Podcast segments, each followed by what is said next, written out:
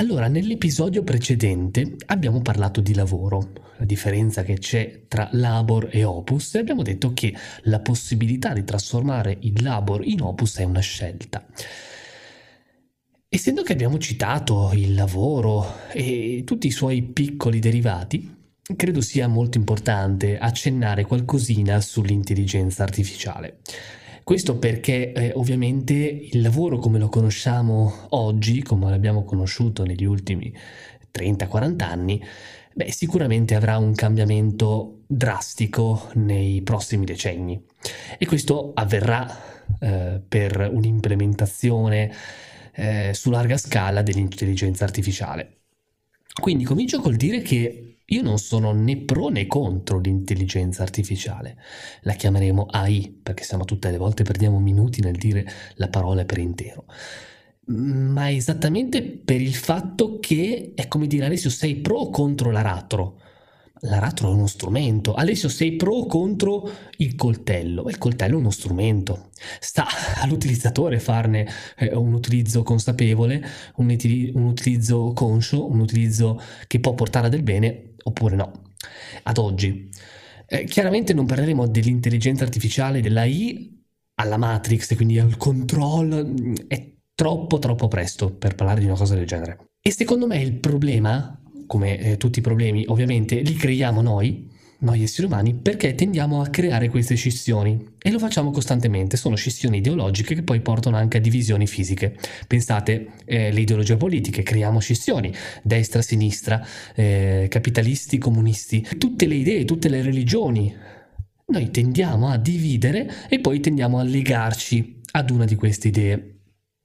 Il fatto che dividiamo e poi ci leghiamo ci porta ovviamente a conflitto, conflitto prima di tutto mentale e poi in alcuni casi anche conflitto fisico. Quindi quello che mm, posso dirvi io, le mie considerazioni personali sull'AI, eh, io non voglio creare una scissione a livello ideologico sull'AI, ovvero secondo me è semplicemente uno strumento, non è né buono né cattivo, buono e cattivo lo diventa se proprio vogliamo idealizzare un buono e un cattivo, eh, quando ne facciamo un determinato utilizzo.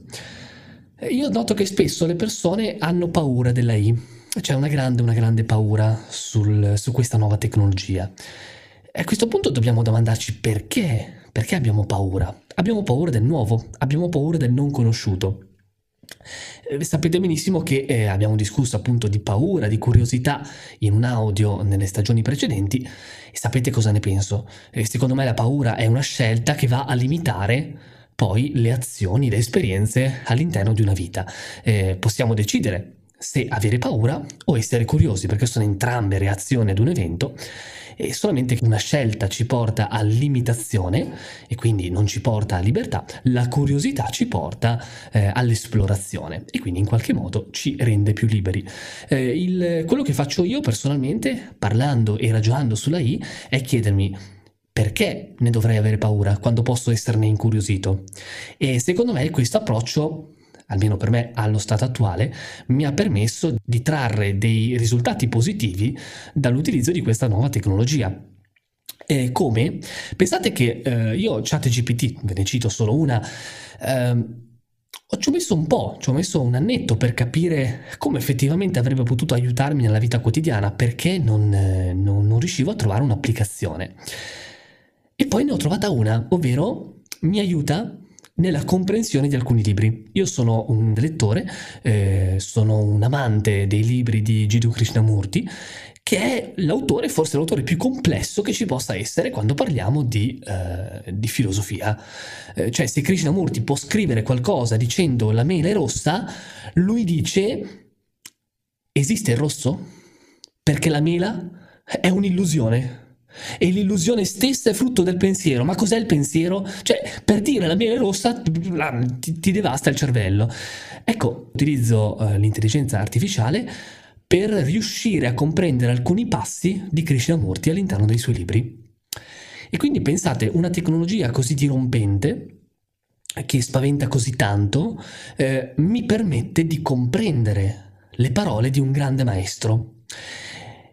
E questo ovviamente attraverso poi una mia personale fase di elaborazione, da quello che c'è scritto nel libro alla I arriva poi la mia elaborazione e a quel punto riesco a spiegare, riesco ad applicare alcuni principi alla mia vita.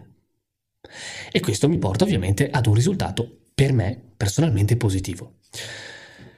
E quindi, quindi, secondo me, mm, di fronte alle nuove tecnologie, come fu per l'aratro, come fu per il motore a vapore, come fu per eh, internet, eh, insomma, eh, ci sono sempre mm, persone che cercano questa divisione, una divisione ideologica, eh, e ci sono persone che poi si aggrappano alla paura, si legano alla paura e non ne traggono nessun vantaggio. Eh, io per spiegarvi eh, l'impatto che l'AI può avere nelle nostre vite, eh, vi cito una frase che diceva Darwin, ovvero che eh, non sopravvive la specie più forte, neanche quella intelligente, ma quella che si adatta nel migliore dei modi. E quindi secondo me noi esseri umani stiamo di fronte ad una tecnologia dirompente, come dicevo prima, alla quale, a mio modo di vedere, dobbiamo adattarci, dobbiamo imparare a conoscerla.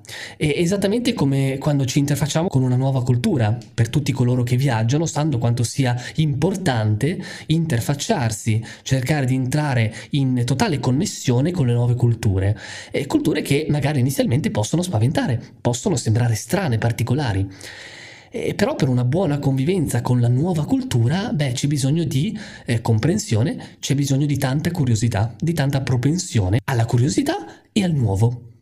E quindi, quindi ragazzi, questo è chiaro che eh, la I eh, eliminerà tantissimi posti di lavoro, è chiaro che la I stravolgerà il mondo del lavoro, è chiaro che la I eh, in qualche modo, se non sfruttata proattivamente, vi porterà ad una situazione di estremo disagio. Assolutamente sì. Però, ragazzi, siamo noi la nuova generazione, i 25 anni, i 30 anni, i 20 anni, i 15 anni. Eh, noi vivremo la nostra intera vita a contatto con questa nuova tecnologia e quindi, secondo me, nella maniera più proattiva possibile, quello che possiamo fare è scegliere non la paura, bensì la curiosità, in modo tale che questa tecnologia in qualche modo ci possa venire utile. Come? Perché? E questo ragazzi sta a voi. E potete scoprirlo solo e soltanto quando sceglierete di essere curiosi e non di avere paura.